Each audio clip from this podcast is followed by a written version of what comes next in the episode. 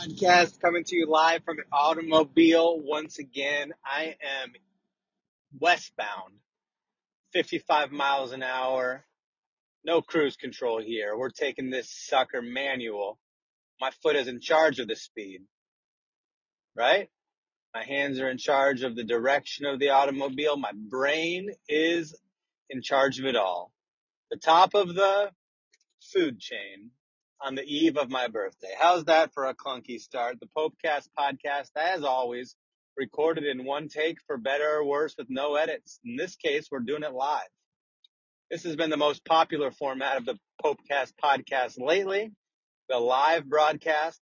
The live broadcast is um, sometimes done with a lav mic, most often, most lazily, most readily available is are the AirPods, and that's what I'm using today. We're AirPodding it up, and these son of a bees do not have the ability to turn their brights off, or my eyes are sensitive up to the darkness. But I, those headlights feel extra bright. I'm just going to go on the record and say the headlights are seeming extra bright tonight, but uh, that will not stop me.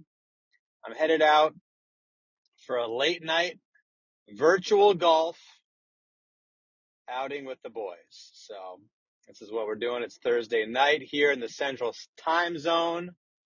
Estoy de los Estados Unidos, my friends. This is what we're doing. I'm heading to golf. It's February. It's miserable. It's 12 some odd degrees out. My birthday is tomorrow. All of these factors are piling on each other. I never get terribly excited about my birthday. I do just low key love all the attention, but I am never, it always feels like that it is, uh, there's always a moment on my birthday where I'm sitting alone, you know, mid afternoon, some of the morning, the initial fanfare is worn off and it's just another day, but it's your birthday, but it's just another day. And, um, those moments seem to happen. I can kind of remember them for year by year. And it's that quiet moment of my birthday, which is the day, the moment that I just kind of think about, um, how overrated birthdays are, how fast the time is going, um, what is going on out in space, the never ending expanse that is our universe and what the hell is going on here on earth, right? I don't mean in like a geopolitical sense. I just mean like, look at us. Look at us amongst all this nothingness. We are here and why? And to the best of my knowledge, it's either for no reason or as, um, so I've got a theory and I don't know, this has probably been covered by somebody much smarter than me. I'm sure it has. I mean, most things, most things have been, let's be honest. Okay. Um, the idea is in my theory, and feel free to comment or something. I don't know if there's even commenting, but feel, feel free to chime in if you want to about how, um, so this, what this theory is actually called. Let me just cut to the chase. I, all of our distances, our measures, the size of the universe is all relative to ourselves. One inch, one foot, one mile, kilometers, meters, centimeters, whatever you're using, right? Light years away. I don't know what that even means. Um, it's all relative to our current standards of measure. And all, the only perspective that we have is ourselves, but the fact that the universe is is ever expanding means that the relative size of our distances become smaller and smaller, relatively speaking, to the never ending expanse of the universe. Okay? So we are just beyond microscopic in the grand scheme of things. So we don't know if the entire the expanse of space is on the desk of a giant entity somewhere.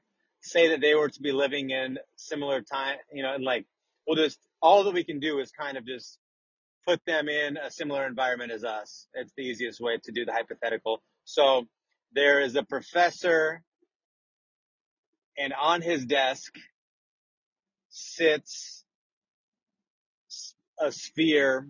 We'll just say that just sits an object in which contains us and everything that's around us. All these billions of planets and suns and solar systems and galaxies, you name it. It's all right there on someone's desk.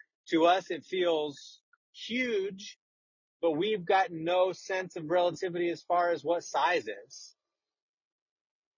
You know, so who's to know how small we really are, right? Just we're just on like a sub microscopic level to something that's you know much bigger than us. We don't even. I don't know, man. This is. I'm sure this is sort of like the uh, galaxy is on Orion's belt. The theory that was presented in Men in Black. That was the big clue.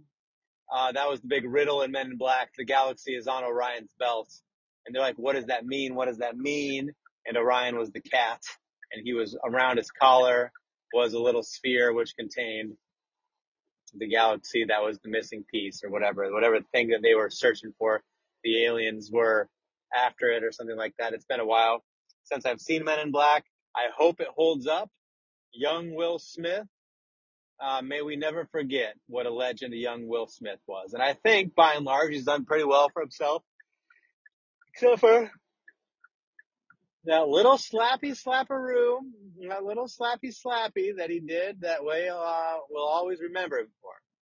And I, heaven forbid that, um, you know, I wouldn't go so far as to say that was Will Smith's worst moment. It's certainly his worst moment that we know of, but I wouldn't want to be known for my worst moment, a moment of weakness. I also wouldn't want to be known for just his marital situation. But then again, so this is interesting about this to me as well is like we pretend to care about these things and like we think we care because we know his backstory. We've known Will Smith from a young age. And so we feel like, you know, we're, we're sort of invested in him. We feel as though we know him and realistically, obviously we don't, you know, but so we don't really know anything about him. We know the character that is presented to us and we know nothing more than that, you know. So I just we always have to wish each other well and assume the best intentions for everyone. That's kind of the path that I'm on right now. It's just to assume. I'm yawning. It's not good. Might be off my golf game tonight. A little bit worse than usual. I've got myself convinced that this is going to be the year that I put it all together in golf land. So it's all about the rhythm. I don't know if any of you guys are into golf. I kind of fell into a little mini golf rabbit hole a couple years ago. I've got a golf course by my house that I love to go and walk by myself. I like to get up in the morning. A lot of the rounds, several nine holes, nine hole rounds. I just, I still call them a round, I guess, halfway round. Um, several of those nine hole outings that I played last year, I was literally leaving the golf course before anybody was there in the clubhouse to take my payment. So I, I was in and out before anybody was even, even aware that I was there, which was fun. I kind of liked that sneak golfing. The guys are out mowing. They don't know whether or not you're supposed to be there or not. Sometimes the sprinklers are on on the greens. Just can kind of wait it out if you want to or play through it. Play, just play, play right on through it. You know, what the hell? Why not? So I kind of went down this golf rabbit hole and I like to walk. I like to walk a lot. You don't really have any option besides that when you're out before the guys are there to give you the keys to the cart. But I love a good walk. The pace of the game is so much nicer when you're walking. The uh, rhythms are really tremendous. And so I always felt that things are so herky jerky when you're driving and you're sitting and you're standing and you're speeding up to the ball and you're slamming on the brakes and there's two guys. You know, you're never hitting it the same as your partner. So this guy's going this way, this guy's going that way. It's just such a deal. But if you're all walking, the pace is so nice. Everybody can kind of meander off to their ball, kind of wait behind the shortest hitter and then walk up to the next guy together. The rhythms are just so, so tremendous. So I'm looking forward to spring. Needless to say, it's 12 some odd degrees out. The wind is blowing. It's just blustery, man. It's 7:57 p.m. and it's been dark for like, I mean, probably only an hour and a half now. Maybe only an hour. Eight o'clock, seven o'clock. I bet you gets dark at 6:45 right now. I could look that up, but I'm not going to. I'm just going to wing it. You know, this is the ramblings of a um, of a guy that really feels like he's in a great spot here, coming up on his 38th year on Earth, and things. You know how they say like a like an athlete will talk about how when they first got into the league, maybe a quarterback in the National Football League, something like that. I'm sure it happens in soccer, um, all sports really. That the game is just moving pretty fast when you start out, and that's kind of what youth felt like to me being a youngster, even, you know, through high school and even through my 20s. I mean, it takes it takes some people a little bit longer to kind of get traction with their wheels or for the game to slow down for them. And so throughout most of my life, it just felt like the game was moving so fast, or I didn't even know that I was like partaking in a game. I was on a field oblivious to the fact that there was a game going on around me. And so that's pretty bizarre to look back on. In the moment, of course, I had no idea. Um, but right now, it's all the game's slowing down, and I've really enjoyed my 30s. It's obviously, you know, by far been my favorite decade. And so I'm looking forward to finishing it strong. I've got some great hobbies, um, some great friends, some great family, and it's all, you know, so it's all it's all good, man. I'm excited for I won't say the next 38, but I'm excited. You know, I am. I'm excited for the next. You know, take it take it one at a time. You know, you got to take it one game at a time, and I'm jazzed about what is to come. So the uh, what is to come in the short term is tonight. I'm gonna hit some golf balls. Tomorrow, I'm hosting a comedy show at Teehee's Comedy Club here in Des Moines.